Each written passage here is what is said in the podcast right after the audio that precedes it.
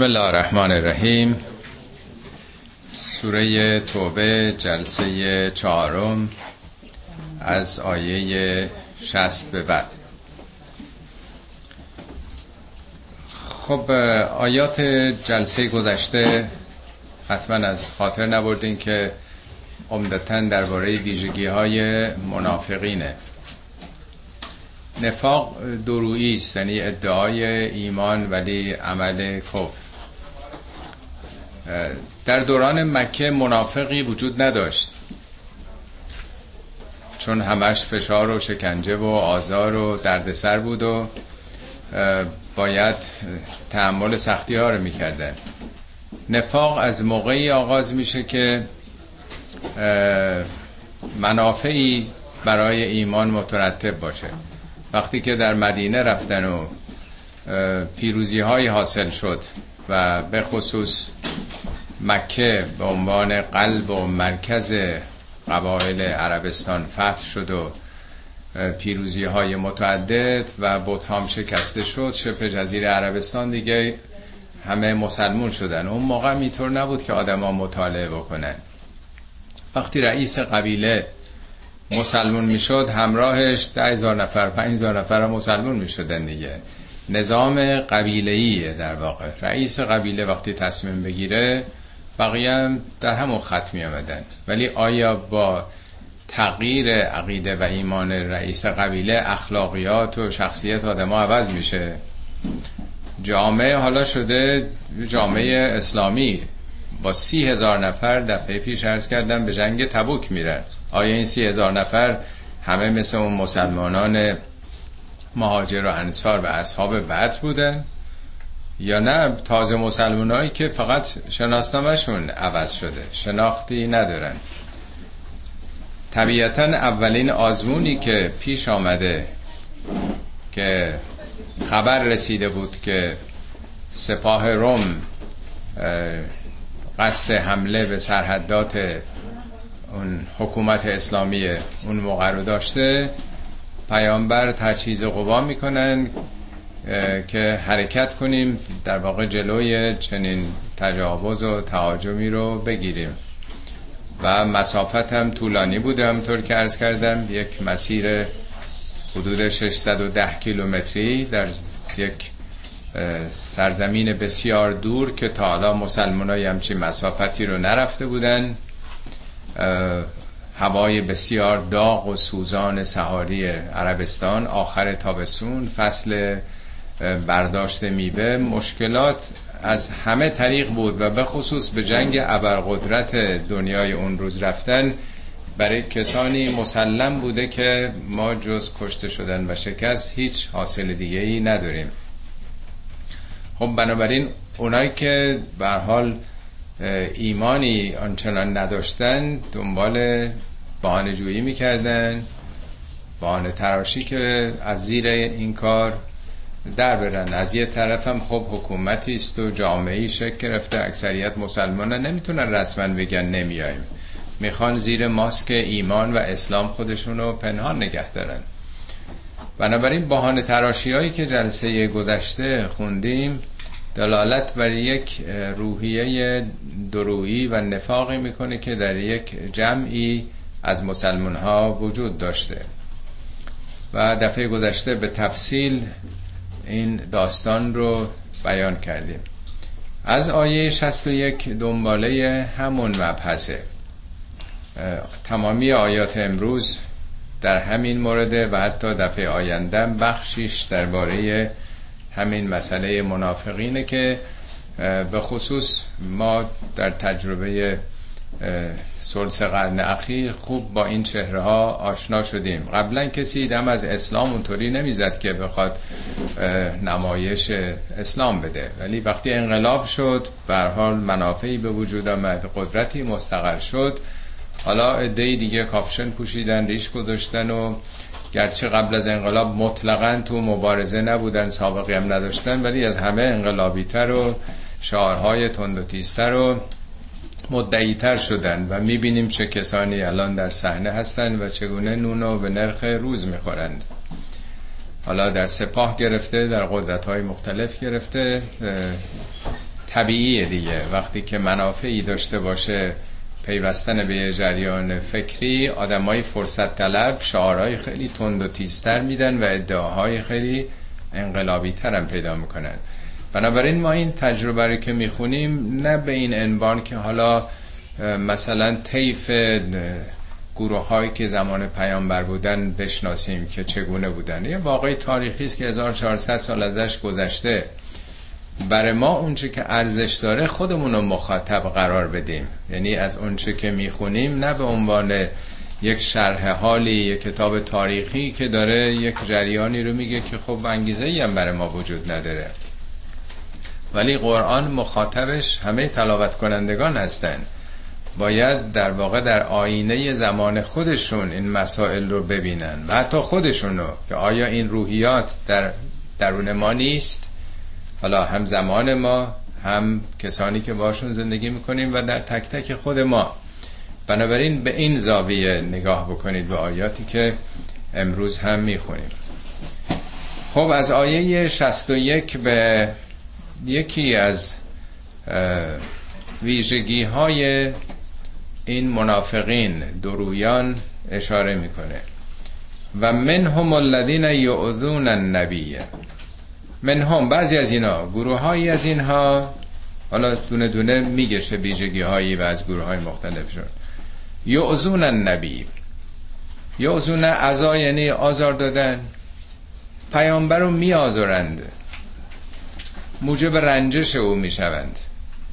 در قرآن بارها گفته که چگونه همواره پیامبران و معاصرینشون آزار میدادن. آزار نه این که حالا ما اذیت رو که میگیم فیزیکی تلقی میکنیم، ولی بدترین آزار همون به هر حال زخم زبان ها و سخنانی است که در واقع جامعه رو دچار رنجش میکنه. بارها در قرآن گفته همه پیامبران، از جمله مواردی هست که از زبان در واقع موسی است. میگه موسی گفت که یا بنی اسرائیل لما تعذوننی، چرا انقدر آزار میدید من رو، وقد تعلمون انی رسول الله الیکم، میدونید خودتون که من رسول خدام به سوی شما. بعد میگه فبرأه الله مما قالوا، خداوند موسی رو تبرئه کرد از اون حرفایی که علیهش میزدن، حرفای ناموسی بهش نسبت میدادن و داستاناست که حالا توی تاریخ ها گفتن که چقدر میخواستن اون رو بدنامش کنن. و کان عند الله وجیها، نزد خدا او با آبرو بود، یعنی اونا میخواستن آبروش رو بریزن. یکی از شیبه ها که نظام های سرکوبگر پلیسی هم عمل میکنن لکه‌دار کردن چهره های مخالف هست، به یه انگی اونها رو متهم بکنن تا در واقع از چشم مردم بیفتن. در مورد پیامبر خود ما هم بارها در قرآن گفته این هشدار رو خیلی داده. از جمله یکی از این موارد، یکی از موضوعاتی که درباره پیامبر میگفتن یعزون النبی و یقولون هو اذن، میگفتن این گوشه، گوش، اذن یعنی گوش دیگه. چرا میگفتن گوش پیامبر؟ خب جلسه گذشته خوندیم که گروه گروه میآمدن پیش پیامبر، اجازه میخواستن که توی جنگ تو جاها شرکت نکنن. ان بیوتنا عورتن، خونه ما خالیه، دفاع نداریم، کسی زن و بچه‌مون حمایتگری ندارن، یعنی بهانه هایی، همسر، فرزند، مریض داریم، اینو داریم، اونو داریم. پیامبر هم خب همه رو میپذیرفته، بشین صحبت تو بکن، حرف تو بزن، میدون بهشون میدادن. برای عرب 1400 سال پیش اصلا مطرح نبوده که رئیس قبیله، بزرگان قوم، یه رهبر جامعه وقت بذاره بیاد گوش کنه. الانش میبینیم که رهبرای جامعه فقط راهنمود میدن، اون بالا میشینن، همیشه سطحشون هم بالاتره، یه چند تا پله بالاست، منبر میرن. یه طرف هم از کسی از اینا که سوال نمیکنه، فقط راهنموده، وقت برای کسی نمیذارن. چیزی که خیلی عجیب بوده برای اینها که چرا انقدر پیامبر وقت صرف میکنه برای این آدمای بادیه نشین و این برانبر، و چقدر به اصطلاح امروزی دهنبینه، چقدر ساده است و حرف اینا رو باور میکنه. ما که خودمون میدونیم که دروغ میگن اینا، ولی چرا پیامبر انقدر به اصطلاح خوشباور نسبت به سخنان اینا؟ یکی از به اصطلاح انگهایی که بر او می زدند و عناوینی که قائل شدند که او گوشه، یه پارچه گوشه. قل اذن خیر لکم، پیامبر بهشون بگو خوب گوشیه براتون، گوشه ولی به نفعتونه، خیره برای شما، همین که بهتون شخصیت میده، براتون ارزش قائله، حرفتون رو میشنوه، دقت میکنه که چی میگین، استدلالتون رو استماع میکنه. این به نفع جامعه است که رهبر شخصیت برای مردم قائل باشه، تحقیرشون نکنه. در قرآن است به راجع فرعون میگه ان فرعون استخف قومه، قومشو تخفیف کرد، شخصیتشون رو خرد کرد، فاطاعوه، بعد اون وقت اطاعتش کردن.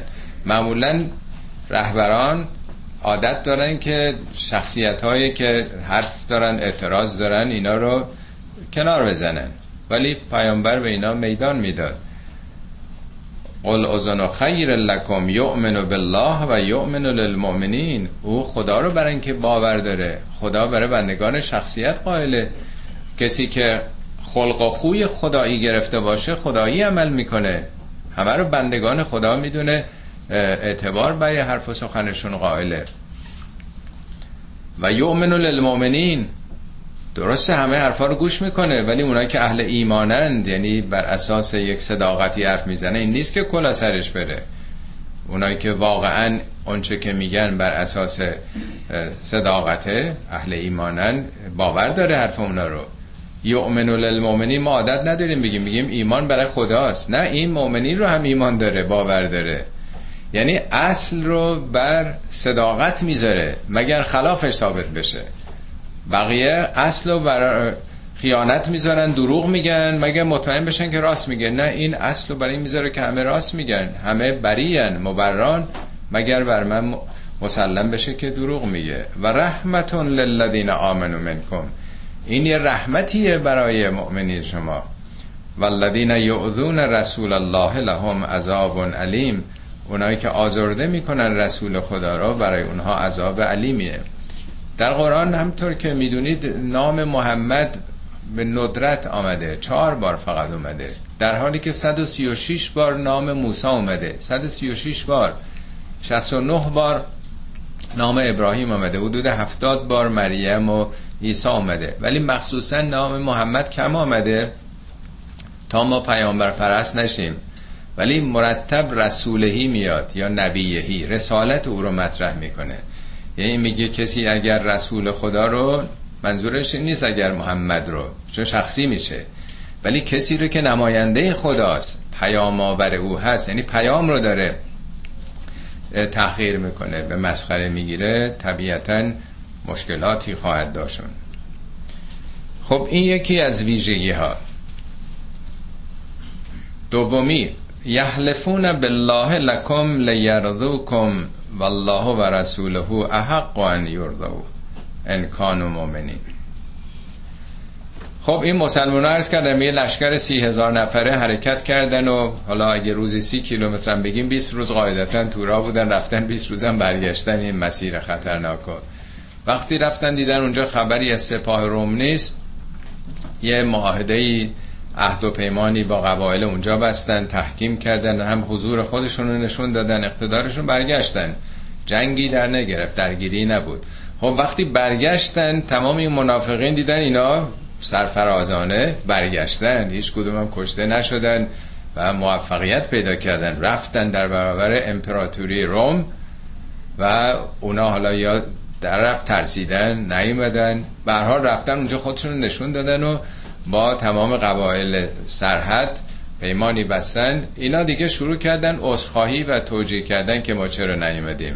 یحلفون بالله، به خدا سوگند میخورند، لکم، برای شما، لیرضوکم، تا شما رو راضی بکنند.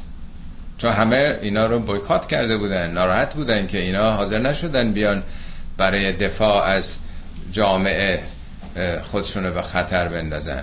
خب وقتی دیدن اونا پیروزمند برگشتن، حالا اومدن 1000 جور قسم و آیه میخورن که باور کنیم ما مشکل داشتیم، ما آرزومون این بود که بیایم ولی نمیشد، باور کنید، به خدا قسم، به پیر، به پیامبر.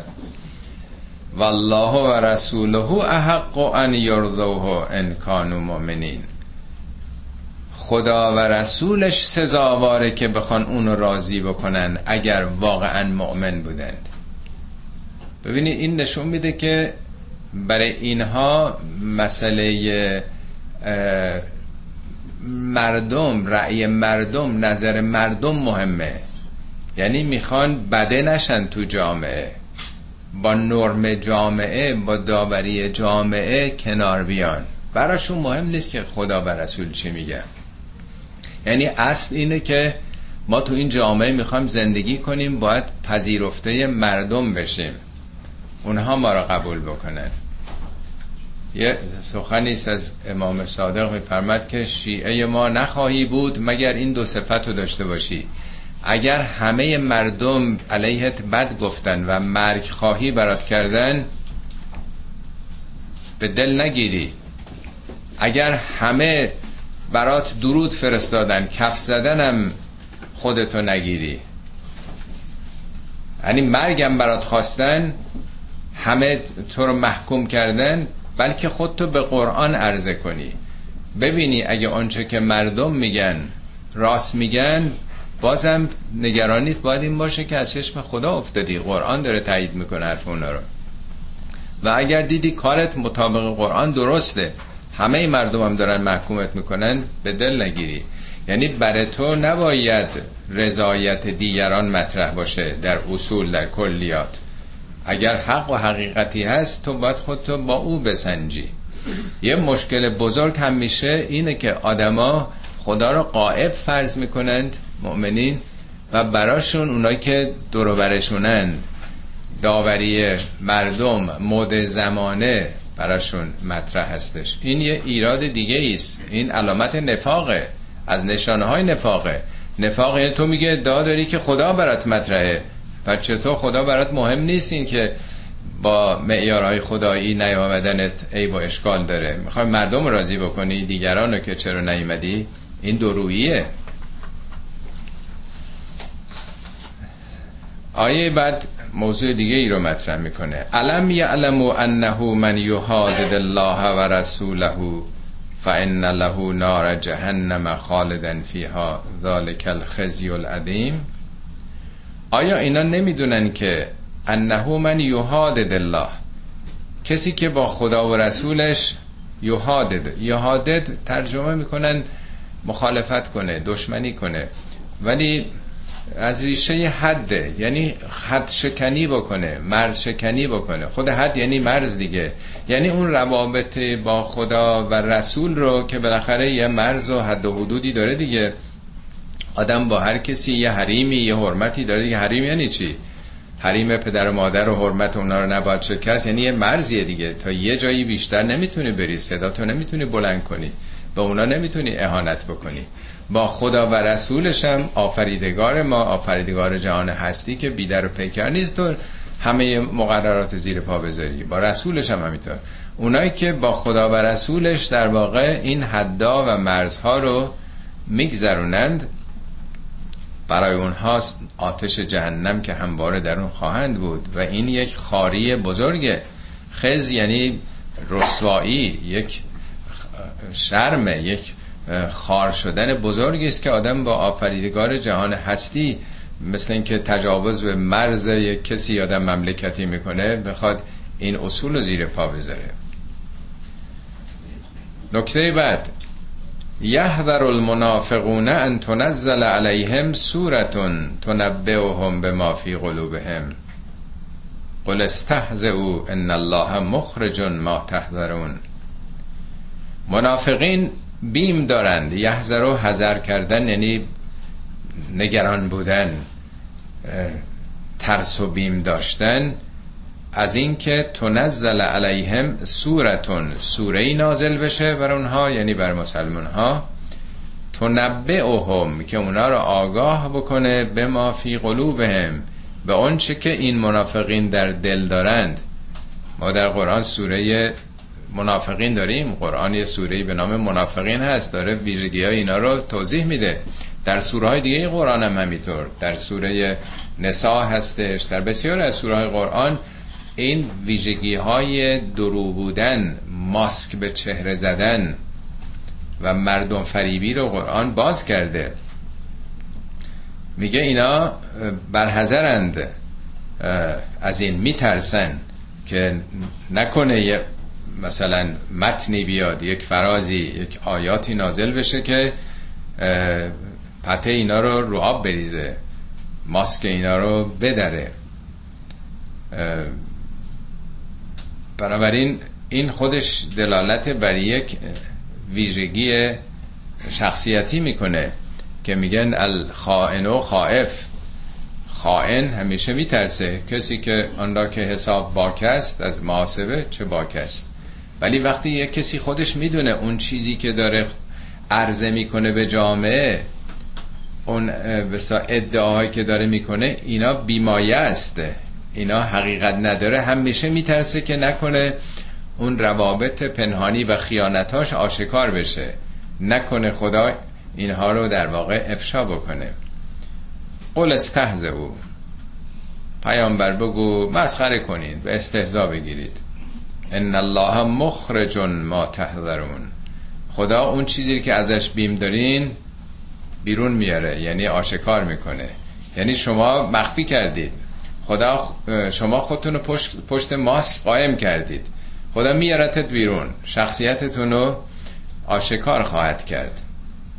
یعنی فکر نکنید برای همیشه میشه مردم رو فریب داد، یعنی واقعیت های روزگار شما رو مشتتون رو باز خواهد کرد.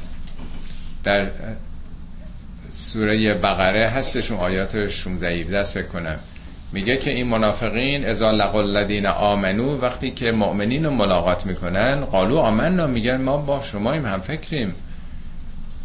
و اذا خلا الی شیاطینهم، ولی وقتی با اون شیطان صفتهای دوست خودشون خلوت میکنن، قالوا انما کننا مستهزئین، اونا رو مسخره میکردیم. فکر نکنید ما با اونا هستیم، با مسلمونا، ما که اعتقاد نداریم، میریم اونا رو دست بندازیم.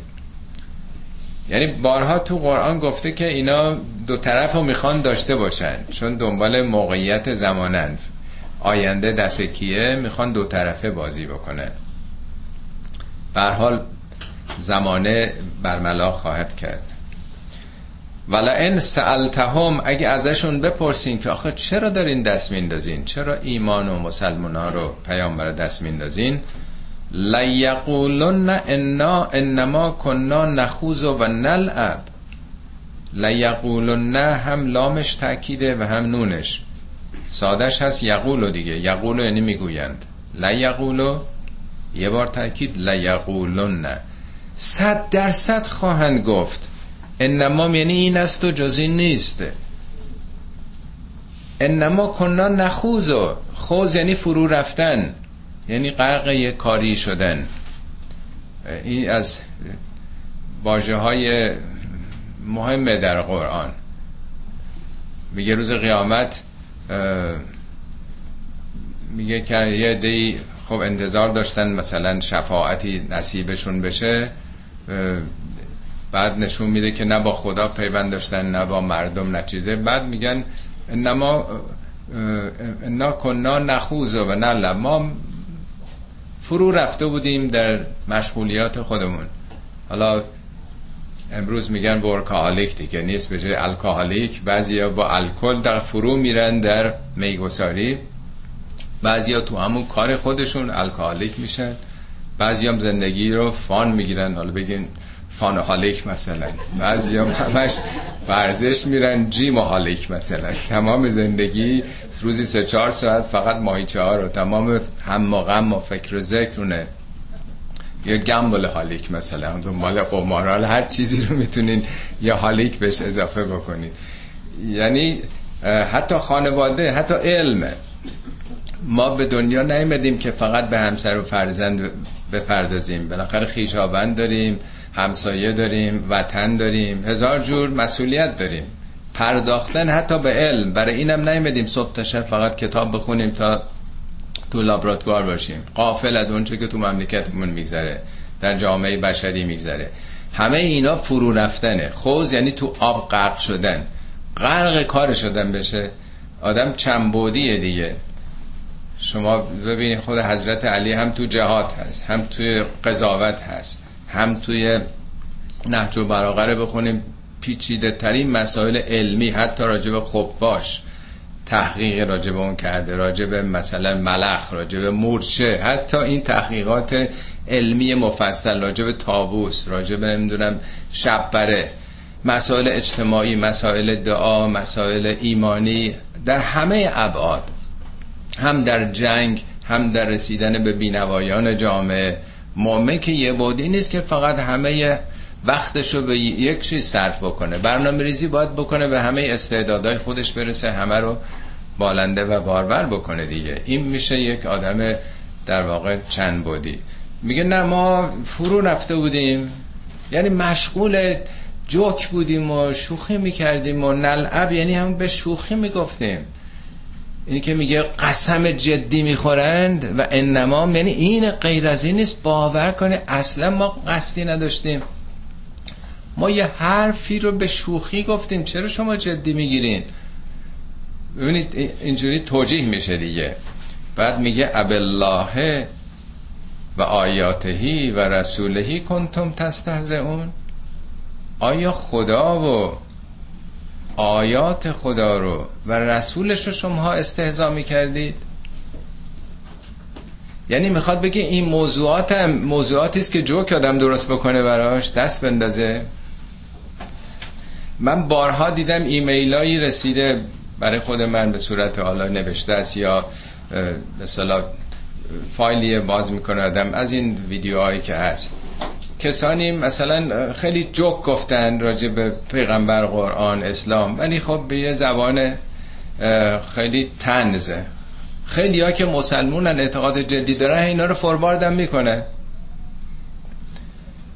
من این سالی روز برام پیش میاد، اگه یه کسی پدر و مادر آدمو جوک بگه و چیز ببره، حاضریم اینو برای دیگران فوروارد بکنیم که اون چیزایی که دارن تمسخر میکنن چون خنده داره مثلا، یا حتی چیزایی که علیه ملیت‌های مثلا ایران اینا میگن جوکا، اینا رو حاضریم اگر راجب مادر و پدر و خواهر و برادر خودمون بودیم کارو بکنیم. این همونه دیگه، ریاست.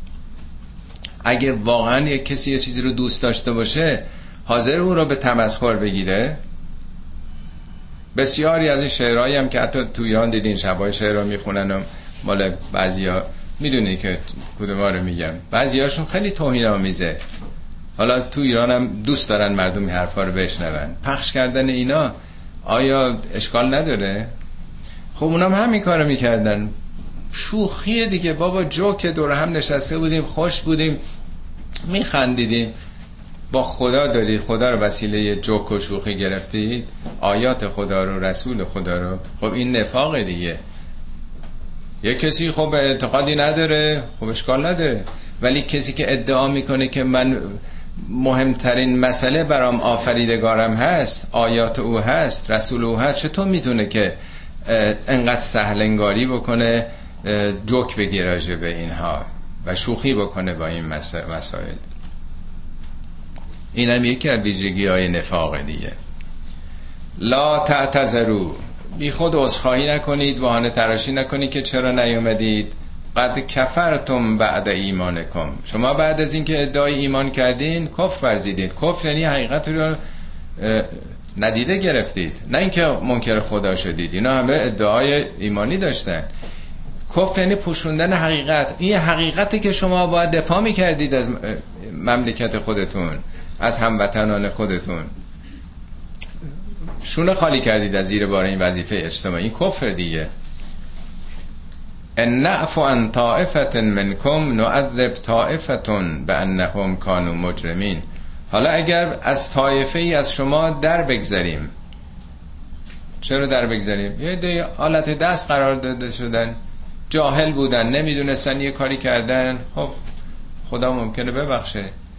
ولی حتما گروهی رو، یعنی گروه دیگه، منظور اونه که اونا که سردم دارن، اعتقاد ندارن، اینا در واقع پخش کننده این اباطیل تو جامعه هستن، اونا عذاب خواهند دید به خاطر اینکه مجرمند. جرم یعنی جدا شدن، بریدن از خدا و اعتقادنی، اون حسابش فرق میکنه. اونا هستن که یک توطئه‌ای رو دارن دامن میزنن.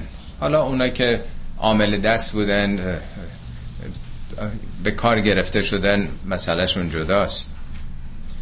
المنافقون و المنافقات بعضهم من بعض یأمرون بالمعروف بالمنکر و ینهون عن المعروف.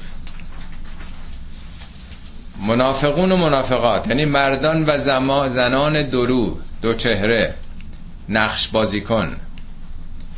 بعضهم من بعضن، اینا مثل هم دیگن، هر کدوم از هم، یعنی از یه ریشه دارن، از به قول معروف فارسی میگیم همه سرتا یک کرباسن، همه یه نوعن در واقع.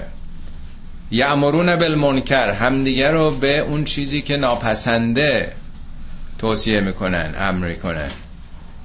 و برعکس و ینهون عن المعروف، از اون چیزی که درسته، اون چیزی که پسندیده است نهی میکنن. یعنی معیارهای ارزشی براشون واژگونه شده، به گونه دیگه دارن عمل میکنن، چون با معیارهای خودشون فرق داره معروف و منکر. و یقبضون ایدیهم، قبض یعنی بستن دیگه، بست یعنی باز کردن، دستاشونو بستن یعنی چی؟ یعنی نم پس نمیدن، خیرشون به کسی نمیرسه، کمک نمیکنن. اینم یه نفاقه. در قرآن معمولا هر جا صلات میاد پشتش هم زکات میاد. مگه ممکنه که آدم خدا رو بشناسه، با خدا واقعا یه رابطه قلبی درست پیدا بکنه و بعد به دیگران کمک نکنه؟ این که نمیشه. خدا وهابه، بخشنده است، خدا جواده. جواد یعنی میبخشه دیگه، همش صفات خدا کمک به دیگرانه، احسانه، مودته، محبته. چطور ممکنه که تو عاشق خدا باشی، صفت خدایی پیدا نشی، دستتو ببندی، نم پس ندی، هم میشه دستت بسته است تو جیبت، نمیره به کسی کمک کنی؟ اینم نفاقه، یعنی نمیشه. این محال کسی واقعا مؤمن باشه، احساس و عاطفه به نیازمندان نداشته باشه. اینم یکی از ویژگی‌هاشون. نسوا الله، اصلا خدا رو فراموش کردن. و نسیهم، خدا هم اونا رو فراموش کرده. البته خدا که کسی رو فراموش نمیکنه، منظور نتیجه فراموشیه. کسی که خدا رو فراموش میکنه یعنی خدا رو ملاحظه نمیکنه در رفتارش. اینم که میگن فلانی خدا فراموشش کرده، یعنی از رحمت خدا برکنار شده. یک کسی که تو مدرسه درس و معلم رو فراموش میکنه، معلمم در واقع رو فراموش میکنه. نه که فراموش کنه، نمره‌ای بهش نمیده، کارنامه‌ای بهش نمیده، منظور او هستش. ان المنافقین هم الفاسقون، منافقین همین فاسقانن. فسق هم که بارها عرض کردم، فسق یعنی پاره کردن اون حریم، اون مرزها. میوه میگن پوستش اول پاره میشه، فسق الرطب عن قشره، رطب خرما پوستش پاره شد، فسق یعنی پاره شد. وقتی پاره میشه میکروب از همونجا میره، فساد به وجود میاد. مقدمه فساد فسقه. پس اول حریم پاره میشه، حریم نگهدار آماده نفوذ میکروب میشه و بعد فساد پدید میاد. اینا در واقع قانون شکنی کردن، مقررات رو زیر پا گذاشتن. وعد الله المنافقین و المنافقات و الکفار نار جهنم خالدین فیها هی حسبهم و لعنهم الله و لهم عذاب مقیم. خداوند وعده داده این مردان و زنان منافق رو و همچنین کفار رو.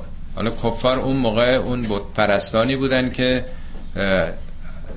در واقع مقابل مسلمان ها بودن، می جنگیدن. اینا رو باید تو زمان خودش فهم کرد. منافقین ادعای ایمان و اسلام میکردن، تو جامعه مسلمان ها بودن، تو همه نمازها مشارکت داشتن و جانماز ها میکشیدن. یعنی چه اونایی که دلشون کفره ولی ظاهرشون ایمانه که میشه منافق، یعنی درو، چه اونایی که کفار مبالغ جمع کافره در واقع. اینا در واقع آتش جهنم کیفر اونهاست که در اون خواهند بود.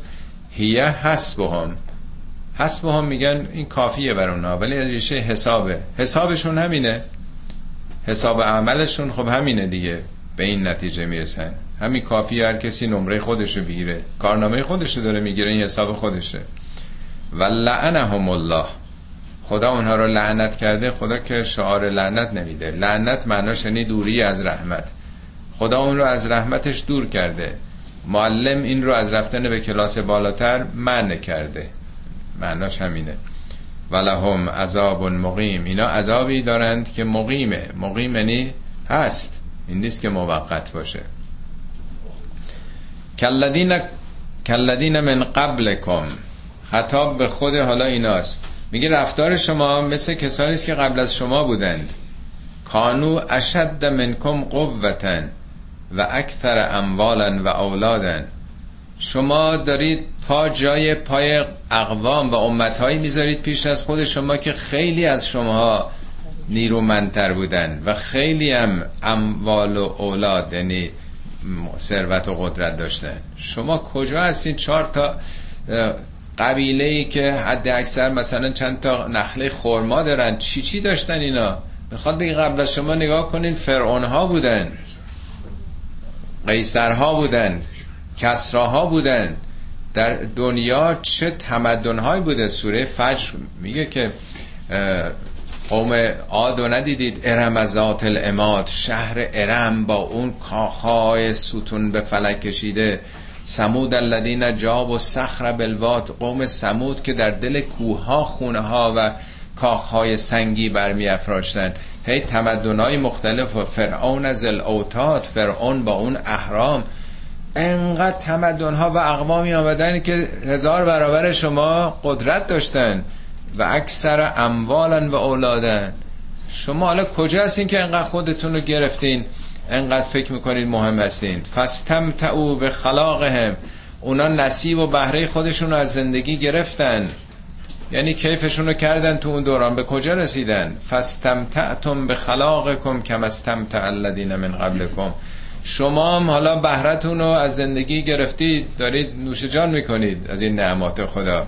شما کجا؟ اونا کجا؟ اونا به جایی رسیدن که شما میخواین برسید با اون قدرتایی که داشتن. خذتم کالذی خاضوا، شما فرو رفتید در همون چیزایی که اونا فرو رفته بودن. عرض کردم فرو رفتن به همون معنای به یک کاری، به یک چیزی، به یک مشغولیتی آدم بره، مثل همون کپ که میگن کپ سرشو تو برف میکنه، یعنی غافل از اطراف خودش، نمیفهمین حساب کتاب داره دنیا. فرو رفتین در مشغولیت خودتون. اولئک حبطت اعمالهم، فرعونیان و قدرت‌های پیشی اعمالشون تباه شده، به جایی نرسیده. فی دنیا و الاخره، هم در دنیا و هم آخرت. و اولئک هم الخاسرون، اینا هموناینن که ضرر کردن. خسران یعنی باختن. یه وقت هستم قرار بوده که مثلا 20-30% سود ببره، حالا 10% برده، آدم میگه این باخت یا سودی نبرد.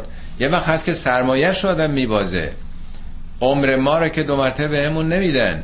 وقتی زندگی آدم تمام بشه و دستش خالی باشه، میگه زیانبار واقعی همینه. قل هل انبئکم بالاخسرین اعمالا، پیامبر بگو میخوایم بهتون بگم کیا بیشتر از همه ضرر بردن؟ همین کسانی که هم دنیاشونو باختن و هم آخرتشونو. میگه ذالک هو الخسران المبین، این ضرر بدتر از این نمیشه، این آشکارترین ضرره که همه چی رو آدم ببازه. حالا یه اشاره‌ای به اقوام بعدی میکنه. الم یأتهم نبأ الذین من قبلهم، آیا اینا به نبأ یعنی خبر مهم، سرگذشت مهم، عذاب بزرگی که اقوام پیشین دامنشون رو گرفت، یعنی کسانی که گرفتار اعمال شدن. قوم نوحن، قوم نوح به کجا رسید؟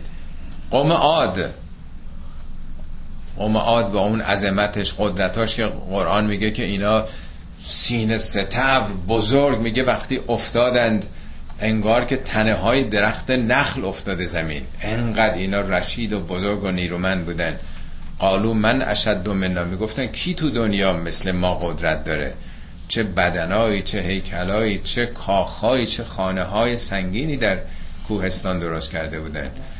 اونا کجا رفتن؟ و ثمود، ثمودی هم که میگه که چه شهرهایی بود. قرآن همینا رو توضیح داده که چه آبادیایی، چه قدرتی داشتن، چه مکنتی داشتن. و قوم ابراهیم، اونا که انکار کردن ابراهیم رو تو آتش انداختن، به کجا رفتن؟ و اصحاب مدین، مدین شهری است که شعیب مأمور هدایت اونها بود، و المعتفکات، اون شهرهایی که زیر و رو شدن. تو قرآن این عنوانو برای قوم لوط به کار رفته، میگه عالی هم سافل هم، زیر و رو شد شهرشون، یعنی با اون زلزله و حرکت زمین در هم پیچیده شدن اینها. اتت هم رسول هم بالبینات، رسولانشون برای اونها دلایل روشن آوردند. فما کان الله لیظلمهم، این خدا نبود که بخواد به اونا ظلم کنه، خدا چنین نبود، خدا در چنین موضعی نبود که خدا اینا رو عذاب بکنه، ظلم بکنه. ولکن کانوا انفسهم یظلمون، اینا خودشون به نفس خودشون ظلم کردن. وقتی مدرسه یا معلم کسی رو از اخراج میکنه، در واقع درست مدرسه اون رو بیرون کرده، ردش کرده، ولی این خودش به خودش ظلم کرده، وگرنه مدرسه که تأسیس نمیشه که کسی رو ربوزه بکنه.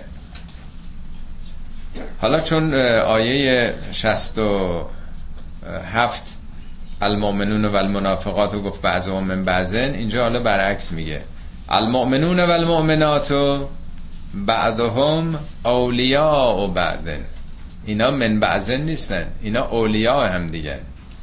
اولیاء ترجمه میکنن دوستدار، ولی دوستی تنها نیست. ولایت در زبان عربی دوستی مسئولیت آوره، دوستی است که دنبالش یاری و یاوریه، همین دوستی سلام علیک نیست، دوستی است که مشکل او مشکل منم هست، نمیشه گفت که آقا مسئله خودته، خودت برو حل بکن. نسبت به هم دیگه زنان و مردان مؤمن ولایت دارند. این اصطلاح تو یک کتابی تو ایران بود در مدرسه و شو تکافل اجتماعی در اسلام. تکافل یعنی کفیل، همه کفیل هم دیگه ایم، همه کفالت به هم دیگه داریم، مشکل دیگری ما هم مسئول هستیم. میگه اینا، این نیست که همه سرتای یک کرباس باشن، اینا تعهد دارن در قبال هم دیگه، یار و یاور هم دیگه باید باشند. از چه طریق؟ یأمرون بالمعروف و ینهون عن المنکر، نسبت به اون چه که معروفه. معروف یعنی چیزیست که مردم شناختن به خوبی به نیکی. امروز ما میگیم اون چیزایی که تصویب شده قانونیه، خیلی چیزا هست که در شریعت هست ولی تو جامعه که تصویب نشده، به قانون که در نیامده. این آقایون خیلی وقتا هر آخوندی بر خودش میگه که این حکم شریعت ای کاری میخواد بکنه، اینا جزء قانون نیست و جزء عرف نیامده. عرف یعنی مردم پذیرفتن، نمایندگان واقعی مردم تصویب کردن، این میشه عرف جامعه. میگه اینا با اون چیزی که قانونیه، عرف همه قبول دارن، مردم میگن آقا این کارو بکنید. و ینهون عن المنکر، از اون چیزی که منکراته نهی میکنن. پس احساس میکنن که همشون یه سرنوشت دارن، سوار یه بوت هستن، یه کشتی هستن، اگه غرق بشه همه غرق میشن. بنابراین احساس جمعی میکنن، نمیگن به ما چه مربوطه، آدم باید خودش خوب باشه، گیلیم تو از آب بکش بیرون، چی کار داری؟ بذار کاری میخوام بکنن، خدا پدرشون در بیاره. اصلا یه هم چیزی ما نداریم در فرهنگ قرآن بگیم به ما چه مربوطه. منظور فضولی در کار مردم نیست که چرا نماز میخونی، چرا نمیخونی، چرا ناخوناتو لاک زدی، چرا نمیدونم مد ولدزالین اینجوری کشی، چرا دستتو اینجوری گذاشتی یا اونجوری گذاشتی. اینا همه فضولیه، ما یه هم چیزایی نداریم. امر به معروف نهی از منکر در واقع در مورد سرنوشت جامعه است. امام حسین که امر به معروف نهی از منکر کردن، در واقع دارن میگن که حکومت قرار بوده شورایی بشه، موروثی که یزید بیاد بعد از معاویه نیست. در اون مسائل امر به معروف نهی از منکر، اون چیزی که به سرنوشت جامعه ارتباط پیدا میکنه.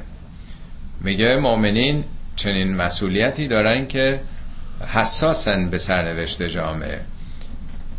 و یقیمون الصلاة، یاد خدا رو برپا میدارن، نمیگه نماز میخونن، اقامه کردن، صلات هم روی کرده به خداست، یعنی ارتباطشون رو با خدا مستدام نگه میدارن. و یعطون الزکات، حقوق اجتماعی رو، مالیاتشون رو میپردازن. آدم نپردازه خب نفاقه دیگه. و یطیعون الله و رسوله، اینا اطاعت میکنن به جای که از زیرش در برن. اولئک سیرحمهم الله ان الله عزیز حکیم. اینا هستن که خدا اونها رو مشمول رحمت خودش خواهد کرد. خداوند عزیز و حکیمه. عزیز یعنی شکست ناپذیر، یعنی به رغم همه اون توطئه ها و ترفند ها خداوند که شکست نمیخوره نظامش.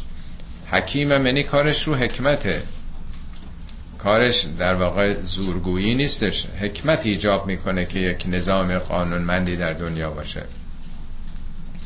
اما آخرین آیه، وعد الله المؤمنین و المؤمنات جنات تجری من تحتها الانهار خالدین فیها و مساکن طیبة فی جنات عدن و رضوان من الله اکبر ذلک هو الفوز العظیم.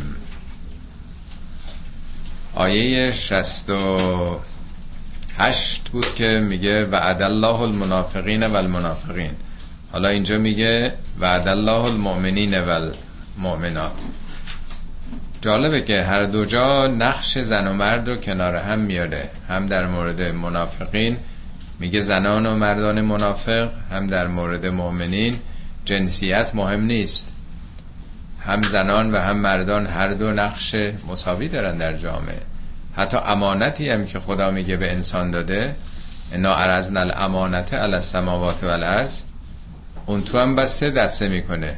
میگه برای اینکه مؤمنین و هم زنان و مردان مؤمن به کجا برسن، هم زنان و مردان کافر و هم زنان و مردان منافق. تو اون آیه هم سه دسته میکنه، هر سه هم زن و مرد دوشادوش هم دیگه مسئولیت دارن.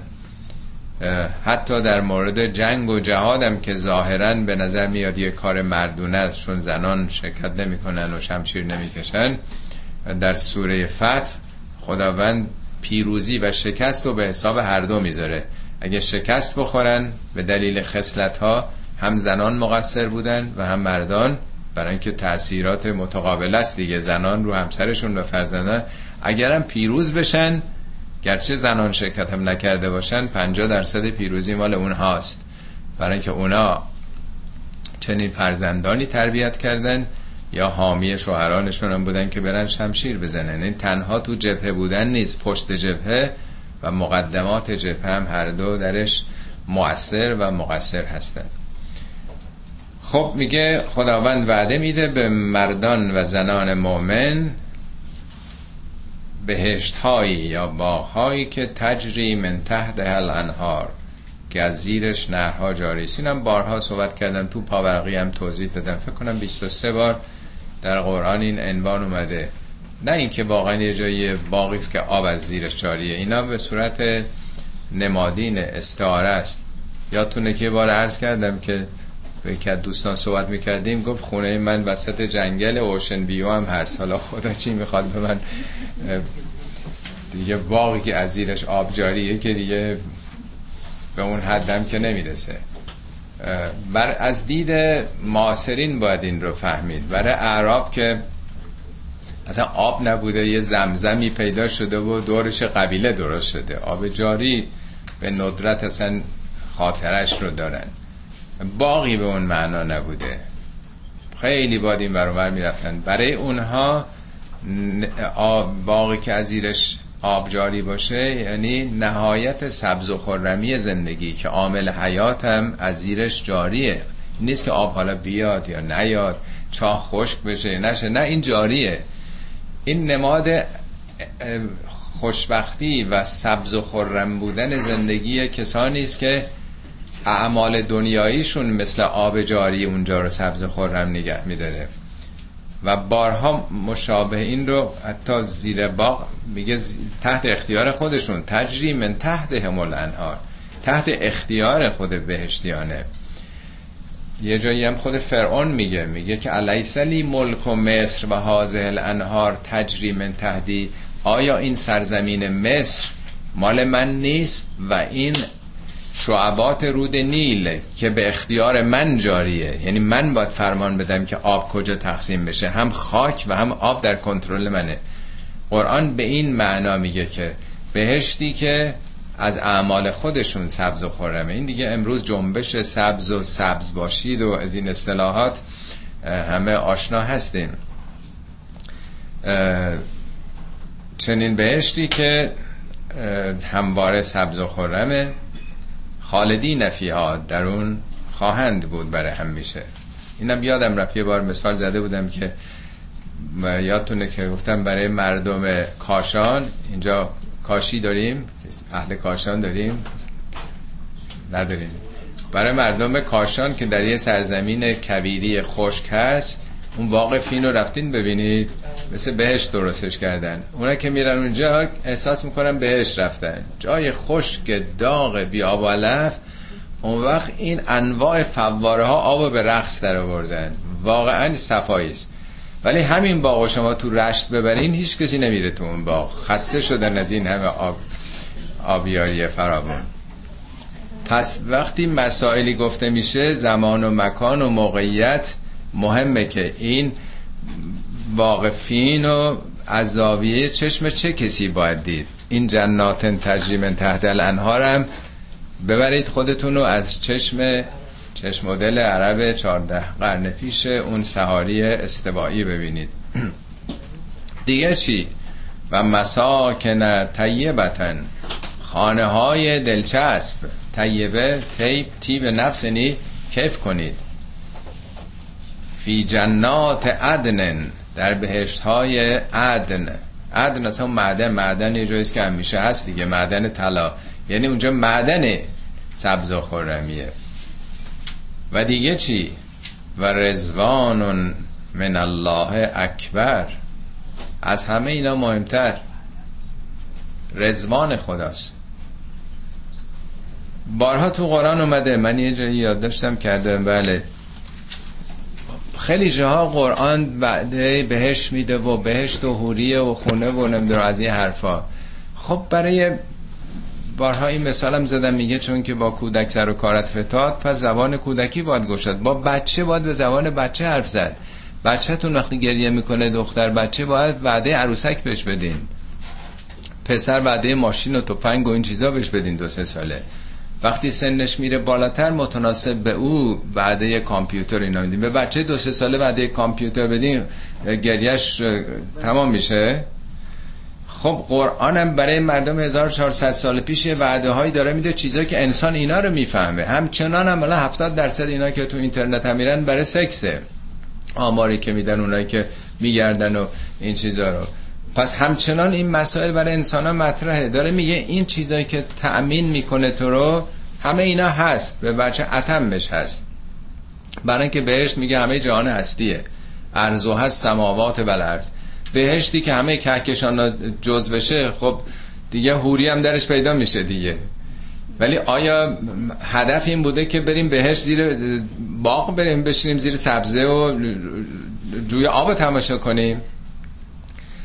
اینا رو سلسله مراتب میگه، ولی آخرش میگه که سوره آل عمران بخونم، میگه بهتون بگم که بهتر از اینا چیه. برای اونایی که اهل تقوا هستن، نزد خدا باغهایی است که از زیرش نهرها جاریه، ازواج مطهرتون، همسران پاکیزه، و رضوان من الله.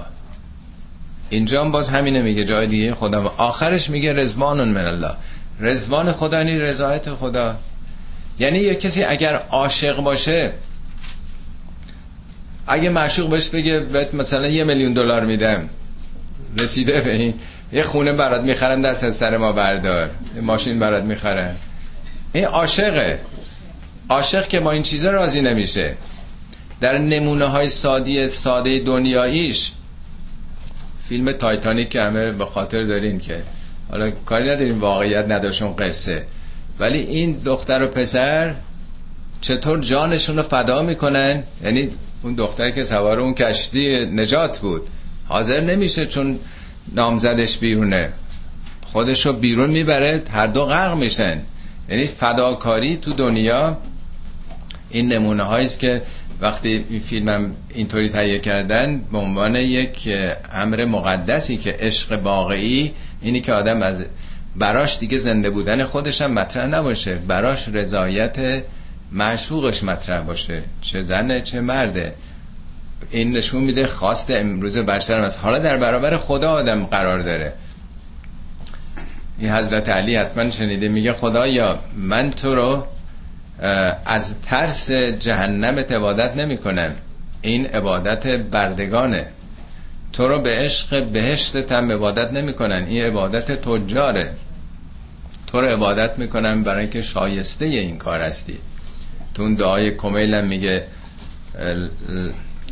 بله لئن جمعت بینی و بین اهل بلای که اگر من سرنوشتم دوزخی بشه و فرقت بینی و بین احبای که و اولیای که، اگه بین من و دوستداران خودت، عاشقان خودت و اولیاء خودت فاصله بندازی، فکیف اصبر و علی عذابک، به فرضم که تونستم عذابتو تحمل بکنم، فکیف اصبر و عن نظر الی کرامتک، چطور میتونم محرومیت نگاه به کرامتهای تو رو، اون زیبایی ها رو فراموش بکنم، اینو تحمل بکنم. فکیف اصبر و ان فراقک، فراق تو رو من چگونه تحمل بکنم. این یه کسیست که براش دیگه بهشت اصلا مطرح نیست. میگه اگرم خدایا من رو در جهنم قرار بدی، همه اهل جهنم رو خبر میکنم که من دوستدار تو هستم. حالا تو زندگی امروز یه عاشقی اگه بره به کسی دیگه آدم رو رد بکنه دیگه همه جا پشتش بدگویی میشه، ولی میگه منو تو جهنمم بندازی از تو گله‌ای ندارم، به همه میرم میگم من عاشق او هستم.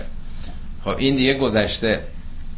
اینی که همیشه آخر میاره، اول اون بعدها رو میده. تو اینو میخوای، دنبال خونه هستی، دنبال حوری هستی، دنبال قلمانی، دنبال نمیدونم بهشتی باقی بفرمات، همه اینا هم هست، ولی و رضوان من الله اکبر، رضوان خدا بزرگتر از ایناست.